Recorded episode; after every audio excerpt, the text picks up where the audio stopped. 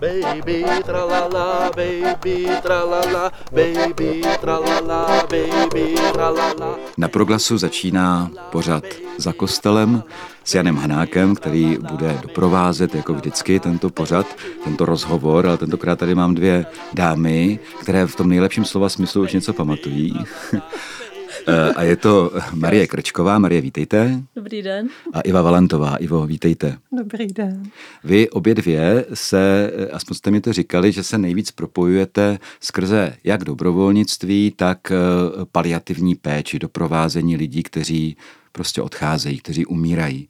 Ale abych to trošičku ještě zpřesnil, vy, Marie, pracujete jako zdravotní sestra na interně v nemocnici fakultní u svatéAny v Brně a vy, Ivo, jste eh, koordinátorkou paliativní péče domova pro seniory na ulici Kosmonautů v Brně Starém Lískovci a zároveň jsem tedy zjistil, což mě velmi zaujalo taky, že jste koordinátorkou dobrovolnictví ženského vzdělávacího spolku Vesna eh, v Brně. A taky jste docela dlouho dříve pracovala jako koordinátorka dobrovolníků eh, v hospicu svaté Alžběty, rovněž v Brně. Stále se pohybujeme v Brně, ale myslím, že téma je to rozhodně přesažné, nejenom, řekl bych, celorepublikové, ale celosvětové, to zcela určitě. Eh, Marie Ivo, eh, záleží na vás, kdo začne, možná obě. Jak jste se vlastně tady k tomu, k této práci, nebo poslání, nebo obojímu dostali? No tak já začnu. Já vlastně úplně náhodou, protože po gymnáziu mě nějak osvítilo, že půjdu dělat zdravotní školu, kterou ze základky jsem říkala, tímhle směrem já se nikdy ubírat nebudu, ale za ty čtyři roky na gymnáziu to nějak dozrálo a vystudovala jsem obor porodní asistentka. Mm-hmm. Takže chtěla jsem se věnovat tomu začátku života, jakože miminka, krása, mm-hmm. ty porody. A jenže tam jsem narazila hned vlastně na některé té první praxi, protože místo praxe na, u porodu to bylo, vzali nás na interrupční sálek a tam jsme mm-hmm. viděli tu opačnou stranu a já jsem si říkala, že touhle cestou prostě nepůjdu, takže jsem dostudovala tady ten obor, ale nastoupila jsem na internu mm-hmm. u starých lidí a tam mě to chytlo hned od, od začátku za srdce a vlastně jsem tam zůstala. A s tím stářím se vždycky spojovalo i to odcházení, takže to mě drží. Navíc doma jsme měli babičku, dědečka, tak, tak nějak jsem s tím žila. Mm-hmm. Bylo to takový přirozený prostě. To je takový ale opravdu zajímavý a vlastně docela logický vývoj, že mm-hmm. jste chtěla opravdu stát ano, jako ano, zdravotní sestra na začátku života jo. a pak se potkáte eh, u potratu s tím, kdy ten to alfa, omega, ten začátek Přesně a konec tak. je tak strašně blízko sebe. Eh, v podstatě se to prolíná úplně a kde se určitě o žádném doprovázení asi mluvit nedá, že? No, tam byl paradox ten, že vlastně ti lékaři, kteří těm pacientkám slibovali, nebojte se, nebude to bolet, budete jako znovu narozená, budete... Říkám, jde, ale teď potom vidím na ten výsledek, jako nechci to tady dramatizovat, ale ono to je drama, to prostě skončí život a jsou tam ty... Hmm. Prostě jsem to viděla na vlastní oči, bylo mě tenkrát 18 a hmm. člověk, co se mohl za několik měsíců narodit a mohl si odžít život, tak najednou tam leží hmm. na tácku. No. Jako, a nemluví o to, to že, tak, že no, předpokládám, no. že to má i vliv na tu matku. Přesně tak, přesně tak. A, ne, a oni to jakoby no. postavili to tak, jako že vyřešíme problém. A hmm. mě to vadilo, samozřejmě neodsuzuju ty ženy, co do toho šly, protože jsem viděla zatím ty příběhy. Právě hmm. proto hmm. miluju lidi, že vidím ty jejich příběhy. Každý člověk je kniha a každá ta žena měla jiný příběh, jiný důvody. Já jsem jako, přestože vlastně křesťan, i toto všechno pochopím. Hmm. Ale ne, když lékař, co má poradit řešení nebo ukázat cestu, tak řekne, nějak to uděláme, abyste neměla problémy, komplikace, nebo hmm. prostě... Mm, tam se nemluvilo o tom, že to se to týká i toho dítěte. To bylo vždycky jako, že se vyřeší problém. Nebo... Hmm. Dobře, občas to byli zdravotní, to, to chápu, ale to byla doba prostě, kdy to bylo tak jako na běžícím pásu. No. Já tam vnímám to, když ten problém v tom, když se jednoduše třeba i z nějakých dobrých úmyslů eh, se ale hmm. manipuluje. A to se teda netýká pravděpodobně teda jenom, hmm. jenom hmm. lékařů, ale taky se to třeba týká nás kněží, jo, že hmm. Eh, na jedné straně je tady ten příběh, já jsem moc rád, že to říkáte, je tady ten příběh toho člověka a Eh, myslím si, že snad žádná soudná žena jen tak z plezíru hmm. prostě nejde hmm. na potrat, protože nějak vnímá, minimálně to tuší nějak podvědomě, že to teda opravdu není legrace. Eh, ale je tam ten příběh, třeba těžk, svobodná matka, těžký život Právě. a tak dál. Hmm. A mě trošku teda vadí i z té naší, jako třeba katolická, nejenom katolické strany, když se furt mluví jenom o té vraždě. Jo, mm-hmm. protože se vůbec mm-hmm. vlastně mhm. nevnímá, no dobře, tak OK, tak je to, je to samozřejmě něco šíleného, ale, ale měli bychom se spíš zaměřit asi na to, jak pomoct třeba těm matkám, aby eh, doprovázet je k tomu. Je to jejich volba Přesně samozřejmě, to. ale aby třeba věděli, že mohou být i jiná řešení, než tady tohle, ne? A jim to řešení nikdo v té době, teď už se to ví, to je právě to krásné, že ta osvěta už je a už se ví, že jsou možnosti, a, ale tenkrát to bylo jakoby pro ty mladé holky jediný řešení, protože netušili, oni netušili, že něco, hmm. že by jim někdo mohl pomoct, nebo že jsou lidi, kteří by to řešili jinak, nebo hm, ta neznalost. No, to Se tak říkáme, jestli to není taky trošku, sice už jako je to taky posun, jo, hmm. ale jestli by to taky nebylo o jakémsi druhu jakoby paliativní péče, no v uvozovkách trojitých, jo, určitého doprovázení těch matek v jejich bolesti, která jako není fyzická, je duševní, duchovní třeba, ale doprovázet je v tom, aby, aby k té volbě, kterou udělají, ať už bude jakákoliv, aby to prostě bylo, byla volba nějak v jakémsi pokoji jejich. Ne? Ivo, eh, nechci, nechci vás tady teďka, eh, abyste tady celou dobu mlčela. Zajímavě jsme začali jako téma paliativní péče tím, že jsme se začali věnovat potratům, ale Ivo, jak to máte vy, jak jste se vy dostala vlastně k tému tématu paliativní péče? No, já jsem o tom přemýšlela a došla jsem k nějakému číslu 20 let, um, plus minus. Uh, ale asi před 20 lety jedna moje kamarádka, tak její manžel umíral na amyotrofickou laterální sklerózu a měl teda tehdy to štěstí, že při při vší té tragédii, že se dostal do péče hospice v Rajhradě. Mm-hmm. A protože mm, jsem se té kamarádce snažila být tak nějak na blízku, tak jsem s ní začala chodit do hospice za jejím manželem, byla jsem tam s nimi, byla jsem tam s nimi vlastně i ve fázi, kdy on už potom opravdu umíral, takže to bylo vlastně moje první setkání vůbec ze smrtí. A to zní divně, ale moc se mi líbilo, jak hospic funguje, protože do té doby jsem se s tím setkala spíš tak jako vzdáleně. Věděla jsem, že něco takového existuje, ale nikdy jsem to neviděla v praxi. A tak to nakonec dopadlo, takže jsem do toho hospice začala chodit jako dobrovolník. Nějakou dobu jsem jezdila do Rajhradu, ale bylo to trošku z ruky, takže jsem potom přešla jako dobrovolník do hospice svaté Alžběty. No a pak v tom hospici hledali koordinátorku dobrovolníků tak jsem se přihlásila, no tím jsem se stala zaměstnankyní hospice. Mm-hmm. a bylo to moc hezké období, kdy jsem vlastně byla v kontaktu jak s těmi dobrovolníky, tak e, s pacienty, protože jsem je vlastně propojovala, že dávala jsem je dohromady, zároveň jsem byla v kontaktu s celým hospicovým týmem, protože v hospicích se pracuje týmově, tam to jinak nejde pak eh, byl covid, což hmm. byla hmm. taková těžká období, těžké období pro nás, pro všechny a zase se to tak nějak různě vyvebilo. Já jsem jeden čas ještě pomáhala v očkovacím centru, pak to bylo všecko takové uh, zamotané. Hmm těžké. No ale v rámci covidu vznikla spolupráce, abych to zestručnila, vznikla spolupráce mezi domácím hospicem a domovem pro seniory. Mm-hmm.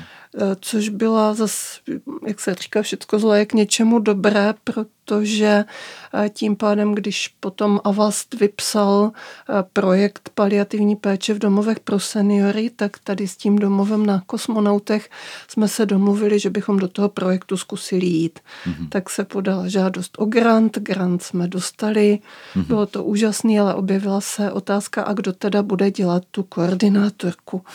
Vy no. už máte jistou praxi. No, Já vždycky říkám, že slovo nebo profese koordinátor už je asi moje diagnóza, takže to tak nějak padlo na mě, takže se rozjel dvouletý projekt, který teda byl úžasný právě díky té nadaci Avas, dneska Abakus, oni se přejmenovali je to moc hezký, to Abakus, to je takový to počítadlo, jo, a mhm, oni mhm. mají i nádherný logo a takovou, jak se to řekne, znělku, znělku. Mhm, moc se mi to líbí.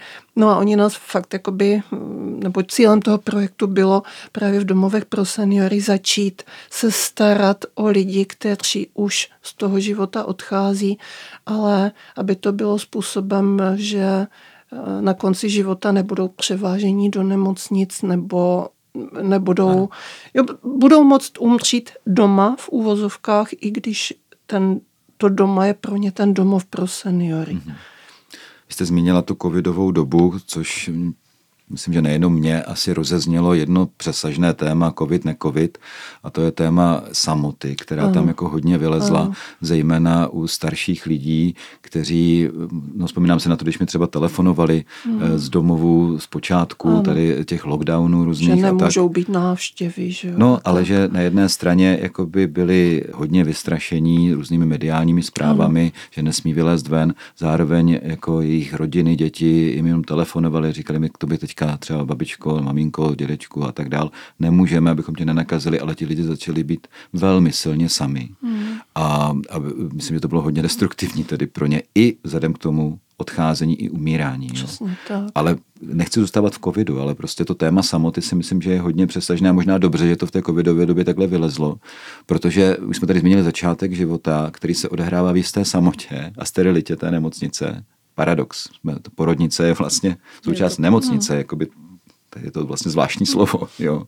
Stejně tak se to děje i e, na konci toho života tady na této straně času, nebo dělo se to tak hodně dlouho, dokud se třeba neobjevily hospice, tak to byly často LDNky, prostě příšerné, no. příšerná zařízení. E, zase nemocnice, co se tady dá léčit, jo. Už není co léčit, mm-hmm. jako s těmi e, metodami, tedy medicíny, konvenční mm-hmm. medicíny. Tak Vlastně mě by jako docela zajímalo, jak vy třeba pracujete s tím tématem samoty, jak, tak vy sami to samozřejmě máte nějak asi už pořešené, ale jak s tím pracujete ve vztahu nejenom k těm odcházejícím lidem, umírajícím, ale k jejich třeba blízkým a příbuzným, kteří třeba si s tím neumí eh, poradit v té chvíli. No. no můžu říct, že já se svým přístupem, já, jak říkala, Iva mluví o té týmové práci, tak já chápu, že to takhle musí fungovat, ale někdy ten tým je složený z osobností, kteří úplně nejsou tam ti srdcaři. Mm-hmm. A já v tomhle případě, když cítím, že je něco potřeba, tak já se stávám tím partizánem a teď to na sebe teda tady napráším, že v tom covidu to bylo něco, co si člověk dopředu nenacvičí, nepřipraví, vůbec netuší co, ale já vždycky poslouchám asi to srdce, nebo tak nějak. No tak jsem dělala to, co se vlastně nesmí těm příbuzným, kteří byli až, to se nedá říct až moc, ale ta jejich láska k těm rodinám, k těm příslušníkům byla taková, že oni nedokázali být bez toho kontaktu, mm-hmm. tak jsem jim nabídla svoje osobní číslo telefonní, Eh, samozřejmě byl tam sociální pracovník, co dělal třeba videohovory, ale to bylo vždycky, to, tam je předpoklad, že ten senior na tu, do toho telefonu třeba mluví, nebo um, ta komunikace tam nějaká ještě probíhá, ale já jsem pracovala na několik let na zvláštním režimu v domově důchodců a to jsou seniori, kteří mají Alzheimerovu chorobu, demenci, hodně hmm. vysokou a tam to nejde. To nejde zprostředkovat už potom dobře, třeba jenom se usmějou, zamávají, ale ten kontakt těm lidem, oni koukají na tu krabičku, nechápou už, že je to telefon, oni ne, jako neví, že to je jejich dcera. Tam ta samota je, i když ta dcera sedí vedle nich a drží je za ruku, tak oni už ani neví, že to je jejich příbuzná. Hmm. Jo, to jsou ty nejtěžší případy. No a tak jsme byli domluveni, fungovalo to krásně s několika těma rodinama, že jsme si prostě volali, a třeba když volali na oficiální číslo, tak eh, paní doktorka nebo sestřička jim řekla, maminka se má dobře, zavolejte si za týden. Hmm. Ale oni toto nepotřebovali vědět, oni chtěli vědět, jestli se najedla, co snědla, jestli se usmívá, eh, jestli dobře spala nebo nespala a tady ty věci, takový ty emoce, to lidský. A tak já jsem jim to jako zprostředkovávala a toto fungovalo asi docela dobře. Mm-hmm. Protože oni třeba, když viděli tu maminku na kameru, tak zase viděli, že, že zhubla, tak byli ano. vystrašení, ale ona by třeba zhubla i nebýt covidu. To prostě mm-hmm. patří taky k té diagnoze. Takže takový to lidský vysvětlení, podaná ruka, mm, fungovalo to prostě skvěle. No. Mně přijde hezké, že to jsou vlastně v podstatě takové trochu banální informace, a, obyčejné, ano, jako jak tak. jedla, co jí chutnalo ano, a tak dále, ale, ale které tvoří život. A oni tvoří měli i, pocit, i že jsou tam... Nějakou. A co teda pomohlo, a to jsem byla sama překvapená, protože my v té době mm, jsme se začali doma modlit v 8 hodin večer vždycky, ať tu dobu nějak zvládneme, ať to nějak všechno dobře dopadne a tak nějak za všecky. No a já jsem to začala nabízet těm příbuzným, říkám, podívejte se, já nevím, jestli jste věřící nebo nejste věřící, to je totiž úplně jedno. Eh, všichni to prožíváme a jestli chcete, tak my se za tu vaši maminku doma budeme modlit a vy třeba, pokud věřící nejste, tak si dejte deci vína a přidejte se k nám v duchu. Mm-hmm. A oni byli úplně nadšení, že vlastně vůbec nikdo neřeší, jestli modlit se za někoho, já třeba se neumím modlit, že, nebo někdo to neumí. Ale že v těch 8 hodin všichni, já říkám, zapalte si svíčku, nebo si jenom tak, když něco děláte, vzpomeňte, ale v duchu budeme spolu. A ty lidi to hodně oslovilo, takže se to rozjelo. A dokonce u některých známých, kteří mám kamaráda doktora, on říká, že je neznaboch a píše, už je 8 hodin, už mám nalitý víno, už jako čekám, takže jako to duchovní napojení, to bylo opravdu velký plus a těm, hlavně těm dcerám, synové to prožívají tak nějak asi vnitřně, ale nemluví o tom tolik, ale těm dcerám to hodně pomáhalo, mm-hmm že v těch 8 hodin se někdo za tu maminku modlí, že oni se můžou přidat, anebo jenom si vzpomenout. To, to byla velká, velký povzbuzení. Děkuji za tu inspiraci je. s tím vínem. To je fajn, protože když já třeba o modlitbě mluvím s někým, kdo taky neví, mm. neumí, nikdy se to neučil, protože samozřejmě modlitba nebo forma modlitby se učí taky, že jakým způsobem do té modlitby vstoupit. Eh, ale tak říkám, eh, tak pošli do té situace nebo tomu člověku takovou dobrou myšlenku, jo? což u vína možná, teda jak u koho, někdo může mít s vínem potíž, tak u toho radši ne, ale, ehm, ale zaujalo mě, když jsem četl u papeže Františka, když eh, mluvil o tom, že nějaký jeho přítel, který je ateista, že jak František žádá na všechny strany, aby jsme se za něho modlili všichni, takže ten jeho přítel ateista říká, že neví jak na to, ale že umí dobré vlny, jo? tak tak František mu říká, tak prosím tě, posílej ty dobré vlny. Jo? tak to bylo jako moc hezké. Ivo, ta samota, jo, to, to, je jako velmi silné téma, protože o samotě se můžeme bavit, o samotě třeba, já jsem celý bátník a samota je pro mě téma, ale je to samota, která je nějakým způsobem pozitivně uchopená a nějak eh, se, prostě chci, jako je, je, to, je to moje cesta, to je něco jiného, ale bavíme se tady o samotě, která vybraná není. A zejména tady v, v tomto.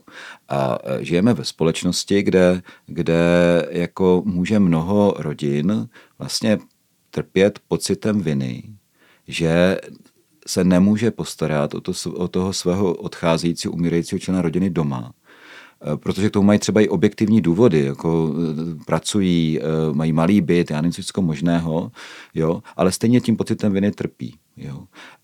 Tak co byste jim poradila? Jasně, no určitě máte pravdu, že v tom domově je to vidět, že ti lidé řekla bych, část rodin to možná vůbec netřeší, nebo netřeší to na venek, ale ty nepočítám a zase vůbec je nesoudím, prostě každý to má nějak. No a potom ta další část, určitě ta větší, eh, to rozhodně nějakým způsobem v sobě mají. Eh, my se vždycky snažíme zaprvé je uklidňovat v tom, že ta péče u nás je opravdu dobrá a že ti lidé jsou někdy vystavení takové situaci, že se nemůžou od toho svého blízkého, já teda pracuji, my jsme taky domov se zvláštním režimem, to znamená taky všichni naši klienti trpí nějakou formou demence, ať už Alzheimerovi nebo jakékoliv jiné. A e, potřebují tu péči, nechci říkat dohled, ale svým způsobem hmm. je to i dohled 24 hodin, 7 dní v týdnu a ne každá rodina to může zařídit. Často jsou to lidé, kteří ani tu rodinu třeba nemají, nebo mají partnera, který je stejně starý, sice je třeba zdravější, ale když je někomu 90, tak se nepostará o svého 90-letého manžela, který je nemohoucí, ležící a podobně. Takže myslím si, že tam je důležité to, aby oni věděli, že když toho člověka dají k nám, že to není nějaká forma odložení nebo zbavení se, aby věděli, že můžou kdykoliv přijít, že jsou kdykoliv vítání, zaplať pambu, že teď už to jde. Hmm. Já už se opravdu k tomu covidu asi ani nechci vracet a doufám, že, že jsme si z toho vzali po naučení, hmm. Takže už se do té doby v myšlenkách tolik vracet nechci. Takže aby věděli, že ta blízkost je pro toho člověka důležitá, i když oni sami třeba mají pocit, že ten člověk nevnímá, to tak nikdy není když ten člověk potom už opravdu třeba umírá, tak právě i, to si myslím, že dřív to v těch domovech tolik nebylo zvykem, nebo nechci, nechci to paušalizovat, ale určitě v tom našem domově jsme se to hodně naučili v rámci toho projektu, takové to doprovázení, to, co je třeba v hospicích běžné, ale v těch domovech tak úplně ne. Samozřejmě, že proto třeba nejsou tak ideální podmínky prostorové, ale vždycky se dá něco vymyslet. Jo, a to, jestli ten člověk se má eh, možnost s svým blízkým rozloučit, to potom určuje i tu dobu truchlení. Jo, to je všecko propojené, takže my se snažíme ty lidi v tom povzbuzovat, pomáhat jim v tom, právě to, aby v tom nebyli sami. Jo, protože ano, za mě samota, já si představuju peklo jako samotu. Hmm. Jo, že já si myslím, že pro člověka, pokud to není ta samota vybraná, já mám taky okamžiky, kdy chci být sama, nechci nikoho ani vidět. Ale taková ta ne, nedobrovolná samota si myslím, že pro člověka největší trest, který může být. A zase v hospici jsem byla zvyklá, že tam je několik takových pravidel, když to řeknu v úvozovkách, ale jedním z těch základních pravidel je, že nikdo nebude umírat sám pokud to nebude vyloženě chtít. I to je volba, i to se může stát. Můj tatínek třeba umřel půl hodiny poté, co jsem od něho odešla a myslím si, že si to tak z nějakého důvodu zvolil. Ale to je jenom taková kratičká odbočka. Jo, takže vlastně i v tom domově teďka si myslím, že je krásné pozorovat, jak se mění myšlení lidí a jak najednou si uvědomují, že opravdu není nutné, aby člověk umíral někde za plentou, jak to bohužel občas ještě stále je v těch nemocnicích, hmm. ale aby s ním někdo byl a když z nějakého důvodu to nemůže být ta rodina, tak je to třeba někdo z personálu. Takže to je za mě k samotě, že samota za mě je pro člověka jako společenskou bytost jedna z nejhorších zkušeností, kterou může zažít. No, se tady samozřejmě nemůžeme nedotýkat a děje se to tématu doprovázení a taky tématu smutku. Jo? Taky eh, člověk, když nemá nějakou zkušenost třeba s odcházením někoho blízkého, eh, tak mnohdy může se prát v tom, jako jak ten smutek, jak s tím vlastně pracovat. Jo? Je smutný samozřejmě nějak to eh, jako ničí třeba, ale říká si před tím odcházet, před tím umírajícím, já musím být jako, že je všecko v pohodě. Jo. A e, samozřejmě existuje celá řada rád. Jo, teď nedávno moje studentka na žurnalistice brněnské Eliška Mádrová natočila dokument, který se jmenuje Pět fází smutku a ona takhle doprovází svého dědečka, který je v tom procesu odcházení. Ten dokument ještě e, teď v něm pokračuje dál a e, takže ano, je tam pět fází smutku, jak toho odcházejícího, který prostě řeší, jo, nebo pět fází, to je jedna, jedna e, z možností, jak to třeba asi popsat, různé revolty a ne, nevěřím tomu a tak dál, prostě až po nějaké, dejme tomu smíření, které mě zaujalo, nemusí být nutně pozitivní, prostě se s tím ten člověk srovná, že to tak jednoduše je. Ale samozřejmě se to týká i, i těch nejbližších. Jo. E, a Dá se říct, že tohleto může být taky součást toho doprovázení vlastně vzájemného těch blízkých e, i toho umírajícího, když si nějak poctivě projdou třeba těmi fázemi, sdílí to spolu, jsou k sobě upřímní, jak to vlastně jako je nejlepší. No, já si myslím, že to jsou taky právě tak individuální přístupy a nedá se, tak jako jsme začali tím smutným tématem, každá žena má svůj příběh a Já vždycky říkám, není vražda jako vražda, není nevěra jako nevěra, není interrupce jako interrupce, ale není odcházení jako odcházení. Hmm. Někdo, potkala jsem spoustu pacientů, kteří by ani nechtěli umírat doma, mají pocit, že by tu rodinu to svazovalo, že by byli všichni tam doma nešťastní. Někteří si zase přejí jednoznačně, jednoznačně odejít doma. To je možná většina. Ale vždycky je to o tom člověku, aby si mohl vybrat, aby se mu to pokud možno nějak jako vyšlo vstříc, ale nedá se to asi nějak ze všeobecnit. Já jsem chodila jednu dobu, eh, protože mě kamarádka umírala doma, jako ona ve své rodině a nechtěla, abych to věděla, až ke konci se ozvala, když už opravdu nebylo, nebylo co řešit, tak jsem tam začala jezdit a na základě tady té návštěvy, když jsem zjistila, že ona opravdu tak moc nechtěla do nemocnice, že zvolila tady tu cestu sama, jenomže v té době ji nikdo nenabídl formu hospicu. Hmm.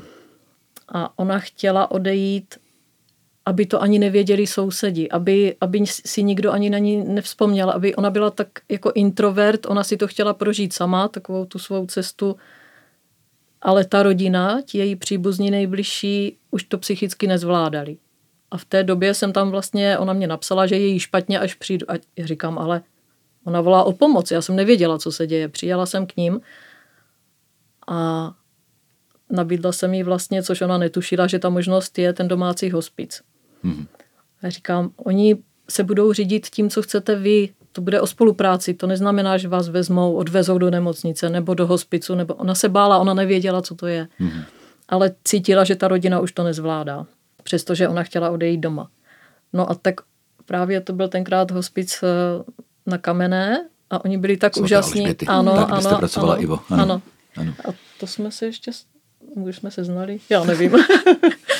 a tak oni opravdu, přestože to bylo na hranici té dojezdové vzdálenosti, tak oni přijeli, přijel tým, nastavili péči, nastavili ale tak lidsky a tak krásně, že ona prostě z té kamarádky mojí všecko to spadlo, všechny ty stresy, z té rodiny taky.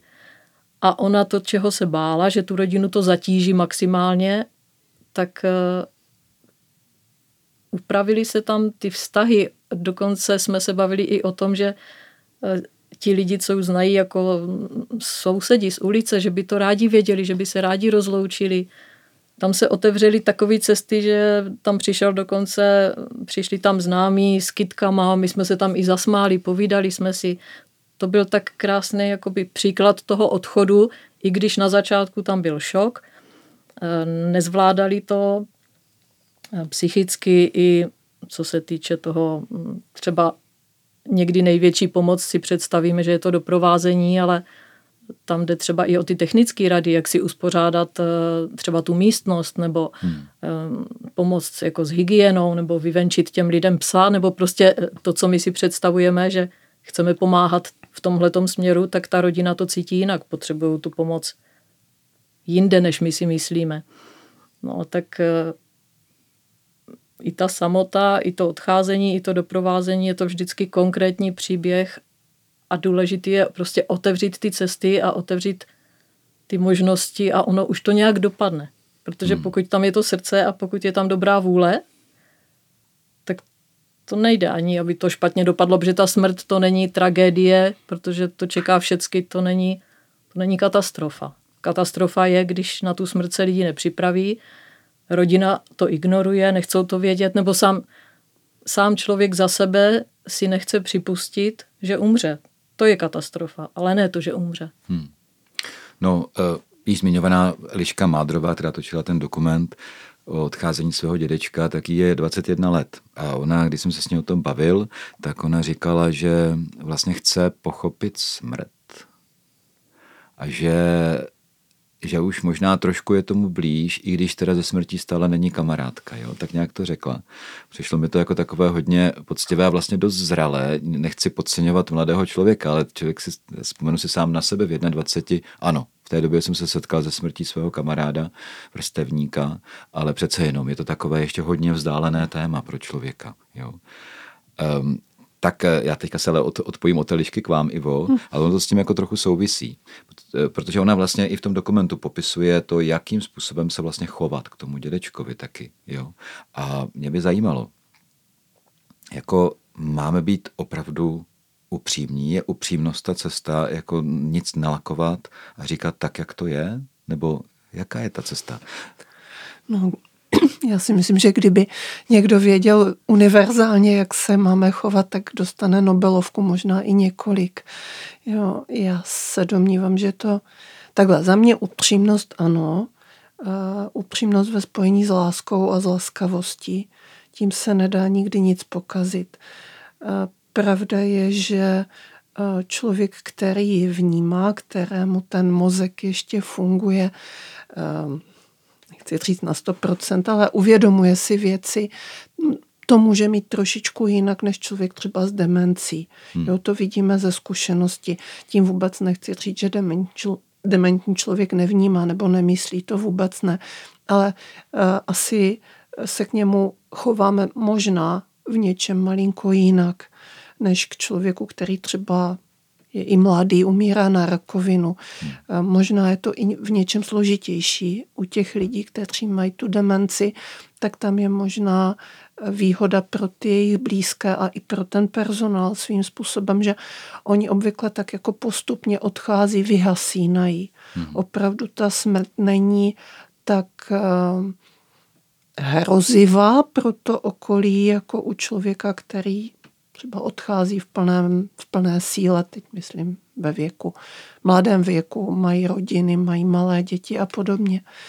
Ale i tak si myslím, že uh, a konec konců není to jenom můj názor, jsou na to dneska i výzkumy, že člověk, ke kterému se okolí chová upřímně s tou největší láskou, že se cítí líp.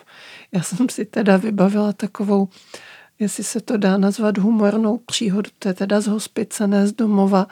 Byl tam pán, kterému bylo asi 55 let, takže z mého pohledu mladý. Dneska už se na to dívám jinak. A umíral teda na rakovinu, myslím, slinivky to bylo. A on a moc, moc jsme si spolu povídali, bylo to moc fajn a on říkal, sestřičko, já vám nevím, oni nám říkali všem, sestřičko, sestřičko, já vám nevím, jestli vůbec chci, aby za mnou ta rodina chodila. A já říkám, pane Novák, no to snad ne, teď to, co lepšího. Hmm. A já říkám, no a proč? Že, že vždycky je dobrý se ptát, proč. A říká, ne, já si dělám legraci, ale víte, oni sem přijdou, teď si nade mnou stoupnou a teď se začnou tvářit všichni tak tragicky. Oni už asi trénují na ten pohřeb, nebo co. Jo, on byl takový, on měl takový ten krásný černý humor a je hmm. fakt, že humor v paliativní péči je strašně důležitý, zase takový ten laskavý a ten, který si určuje ten pacient nebo klient sám. Ale zase, jo, ta rodina se bála, být k němu upřímná, takže oni jak kdyby měli zakázané se zasmát, jak kdyby měli zakázané mluvit o něčem veselém, i když to tak cítili. Takže my jsme lidem radili, říkejte opravdu to, co cítíte, mluvte o svém strachu, o své bolesti, protože když vy o tom budete mluvit, umožníte tomu člověku, aby to o tom mluvil taky. To je právě taková ta hra, kdy my hrajeme, že se nic neděje a ten pacient potom má pocit, že to musí hrát taky. A tou upřímností se tady tohle to dá strašně moc, uh, nechci říct odlehčit, teď přemýšlím o tom slovu, otevřít. Hmm. Otevřít ten prostor, protože uh, pro toho člověka je tak uh, někdy těžké o tom začít mluvit. On to má v sobě. A když my jsme upřímní se svým strachem, se svými pocity, on to na nás stejně pozná. No, málo kdo umí hrát tak, že si nasadí to masku. Vyčerpává to hraní. Mm. Vyčerpává to a pro toho odcházejícího je to o to těžší. A Jenom jestli ještě můžu větičku Určitě. právě k těm, k těm klientům, teda s tou demencí, tak je to tam trošku jiné, ale zase oni vnímají naše pocity. Oni je vnímají o to líp, možná právě protože ten mozek to rácio už tam tolik není, ale je tam, jsou tam emoce, jsou mhm. tam pocity. To znamená, když my se k ním nechováme upřímně, tak oni jdou do strachu, oni jdou do úzkosti, protože oni vnitřně vnímají, že něco není v pořádku, ale neví co, nedokážou to uchopit. To znamená, když já k tomu člověku přijdu a řeknu, paní Nováková, vidím, že vám není dobře, poznám to na vás, těm lidem se hrozně uleví. Takže taková ta upřímnost, nebo zase je to dneska hodně užívaný slovo, ale autenticita. Hmm. Jo, abychom se chovali autenticky a nepředstírali, nehráli. To si myslím, že nepomáhá ani těm nemocným, ani nám samotným. Někdy se říká, a je to samozřejmě velmi hloupé, klidně to takhle řeknu, takhle ultimativně, že děti u umírání nemají být, že je to nějak eh, stresuje a tak dál, což samozřejmě je spíš jako projekce toho uh, dospělého stresu do dětí. Myslím, že děti to tak rozhodně nevnímají, ale přemýšlím o tom, jak jste mluvila o tom humoru. Jo? Uh, a že, že ti blízcí často mají ty tragické pohledy, že neví, co mají říct a mají být nějak smutní. Uh, takže i ty přítomné děti možná jsou bezprostředností, mohou to očpuntovat. No, určitě. No. Já si myslím, že děti v hospici nebo v tom domově k nám, když přijdou na návštěvu rodiny s dětma, tak to je hnedka úplně jiná atmosféra. Jo. Hmm. Ale máte pravdu v tom, že spousta lidí má pocit, že by tam ty děti neměly být. Jo, to je jedna z takových těch pověr, Ale... Eh, nebo jak to nazvat, pověr. No, Dřív, když si býval zákaz návštěv jako malých dětí v no, nemocnici, no, si myslím, jo, že to bývalo. Jo. A mě by zajímala ještě jedna věc. U toho doprovázení samozřejmě celou dobu nám tady hraje to, že my všichni tady u tohoto stolu jsme křesťani. To znamená, vnímáme nějaký přesah životní, eh, vnímáme to, že ta smrt není definitiva a když se bavíme o tom doprovázení těch uh, umírajících, kteří samozřejmě mají různé životní postoje, různé víry nebo nevíry, uh, jak to máte s tím, jako máte v sobě nutkání jim nějak zvěstovat, hele, jako prostě to není definitiva, protože to může být taky docela jako slušná manipulace, že jo? Nebo jakým způsobem tady s tímto pracujete? Třeba i v souvislosti s tím, když se třeba možná někdo objeví a řekne, sestřičko, pomozte mi to skončit. Třeba. No. Se musím smát, protože já vlastně nevím, jestli Iva je křesťan. Aha, pardon. Ale ne, tak... Ne, já nevím. Víte co, my jsme věřící, si... ne, my jsme věřící. No. Protože to vím, že jako duchovní, nebo ano, takhle duchovní. Ano. Já jsem katolík, křesťan, a vychovaná jsem byla tak ekumenicky zvláštně, protože jedna větev, maminka, vlastně tam její tatínek byl kostelník, zpívali ve sboru, tam byla ta taková až někdy, bych řekla ze svého pohledu, tvrdá katolická výchova, hmm. takhle to musí být. Tak to byla maminčina strana a tatínková strana, dědeček byl komunista, babička ateista, tatínek v tom tak nějak chvilku bruslil, a my jako děti jsme milovali všecky, tak jsme to brali, jak to je. A já teď vlastně tím... A jak to máte i po vlastně, a, a Ivo, já, chcete já, říct teda, já, já se omlouvám. Já, to se ne, ne, neomlouvej, to, když tak my právě... že... Myslím, Mé, že to nevystřihneme.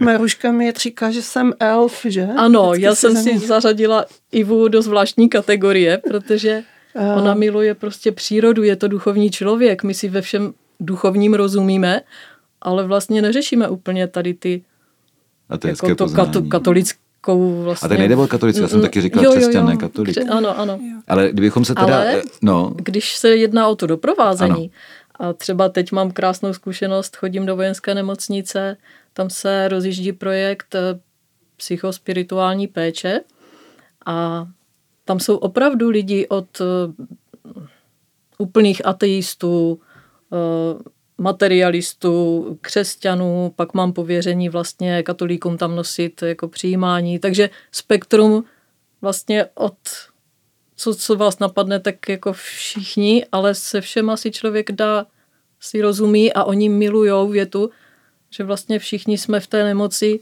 na stejné lodi, jsme všichni a dokonce i ten ateista, když řeknu, jsme vlastně všichni boží děti, nebo tak v té chvíli, když už je ta smrt za rohem, což může být a nemusí, ale v té nemocnici to tak cítí, tak oni na to slyší. A já nepodsouvám rozhodně jako svou víru, ale ani se nenechám. Nebo někteří ti lidi si potřebují nejdřív ponadávat na osud, eh, ponadávat na církev, ponadávat na všecko zlý, co je potkalo a potom, až se odplaví tady to negativní, tak vlastně si začnou povídat a, a zjistíte, že věřící nebo nevěřící, oni si o té víře najednou dokážou povídat a dokážou si přiznat, že vlastně ta víra v nějaká, nějaká v nich je a že to je to krásný, čeho se můžou chytnout. Rozhodně tím, že moje maminka někdy tatínka, tak jakože pojď do kostela a cítila jsem tam to napětí a tatínek s tím měl problém, nemám to ráda, takže já nepodsouvám tu svou hmm. víru nikomu.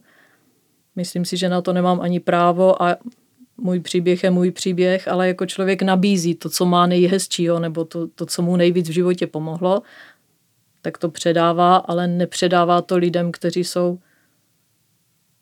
nejsou na to připravení, nebo hmm. nechtějí to, nebo to odmítají. Tam si povídáme normálně lidsky. A ono vždycky, každá ta situace je zase jiná a hmm. nenarazila jsem někde na odmítnutí jako úplně tvrdý, že o tomto se s váma bavit nebudu. To tam nikdy nebylo. Jak to máte vy, Ivo, tady se můžu zeptat, jakožto elfka? ne, to, to vymyslela Maruška, ale asi, asi na tom něco bude. Já vždycky říkám, když se mě někdo ptá, jak to mám s vírou, tak říkám, že větřím vlaskavost, lásku a vnitřní i vnější řád. Hmm. Jo, to je asi moje víra. Pravda je, že nejsem příslušník žádné mm, náboženské skupiny, nebo hmm. jak to, já to teď možná ne církve, já to teď možná Náboženská skupina je asi docela jo, přesný. Jo, je to tak. a, a, a, takže nikdy bych se nikoho neodvážila přesvědčovat o čemkoliv. Hmm. A beru to tak, že vlastně slovo doprovázení je právě od slovního základu doprovázet, že první jde ten člověk a já jdu za ním. Hmm. Čili ani ho nikam neta, netahám, netlačím, já ho doprovázím o ten krůček za ním, to znamená, on si vybírá svou cestu a já mu můžu třeba krýt záda, jak se říká, nebo můžu ho podpořit, můžu ho za tu ruku podržet, když to v tu chvíli potřebuje a tím pádem mě odpadá cokoliv, co bych do toho musela jakoby vkládat, protože ten člověk mě vlastně vede. Hmm. A já jdu, já jdu za ním a snažím se ho podpořit v čemkoliv, co on v tu chvíli potřebuje. A myslím si, že pokud, mm, pokud tam člověk má určit, nevím, no pro mě je fakt jakoby největší, největším přikázáním být laskavý eh, ke komukoliv. Mám to teda i u zvířat, i u lidí a zatím mě to vždycky v životě fungovalo, tak až to fungovat přestane, budu hledat něco jiného, ale zatím ještě ale ono, dobrý. Děkuju. Ano. Hlavně se jenom kousíček vrátím zpátky, že si uvědomuju, jak je úžasný, že v dnešní době už to jde, že ta nabídka té duchovní péče v těch nemocnicích, není to dokonalý, není to tak, jak by to mělo být, ale dá se to, protože já jsem nastoupila v roce 88 a my jsme jak partizáni propašovávali pana faráře k jednomu věřícímu člověku a o nějaké duchovní péči v těch letech vůbec jako v nemocnicích nemohla být vůbec ani řeč. A teď už se dá oficiálně na nástěnkách jsou prostě letáčky, kontakty, tele, eh, telefony hmm. na nemocniční kaplany, eh, dobrovolnictví a to teda jsme říkali sebou, tak, že budeme ší, tak, šířit o tak, světu. Máme minutu před sebou ano. do konce rozhovoru. Tak máte minutu na to, abyste řekli, proč je tak důležité, jako, proč jsou tak důležití dobrovolníci v této péči o odcházející a proč nejsou lepší profíci? Povídejte. No já, si myslím, já si myslím, že to pomáhá jak rodinám, příbuzným, tak hlavně personálu, protože personál, kdyby se rozkrájel, tak nemá tolik času, aby se věnoval tak, jak má těm, těm lidem. A hlavně je to výchova celé generace těch mladých. Vtáhnout mladý lidi do toho dobrovolnictví znamená, že vlastně se o tom všem bude mluvit, že se zase otevře další prostor a že uh, oni potom už sami nebudou mít s tím problém, až budou sami staří s tím odcházením. Tak to byla slova eh, Marie Krčkové, zdravotní sestry z interny u svatéAny, která byla dnešním hostem. A jaká jsou slova Ivy Valentové? Já si myslím, že dobrovolnictví člověku vždycky víc dává, než že by on, jo, že dobrovolnictví je úžasná zkušenost a rozvoj každého člověka a sama jsem to za těch 20 let si vyzkoušela a je to důležité pro toho člověka a samozřejmě to, co říkala Maruška k tomu, že nemám co dodat, že to pomáhá všem, to je jasné, ale že je to i pro toho Mě člověka napadá, samotného. že se vlastně říká pokoj lidem dobré vůle a dobrovolník to je no, dobrá, dobrá vůle. vůle. Tak tam hmm. je to hmm. všecko. Takže rozhodně budou vítání. Říká Iva Valentová, koordinátorka dobrovolnictví ženského vzdělávacího spolku Vesna, stejně jako paliativní péče eh, domova pro seniory na ulici Kosmonautů v Brně, Starém Lískovci. Vám oběma velice děkuji za toto naše povídání. Taky děkujeme. Děkujeme. A v této chvíli se od mikrofonu loučí Jan Hanák a přeje dobrý poslech dalších pořadů pro glasu. Baby, tralala, baby, tra la la. Baby.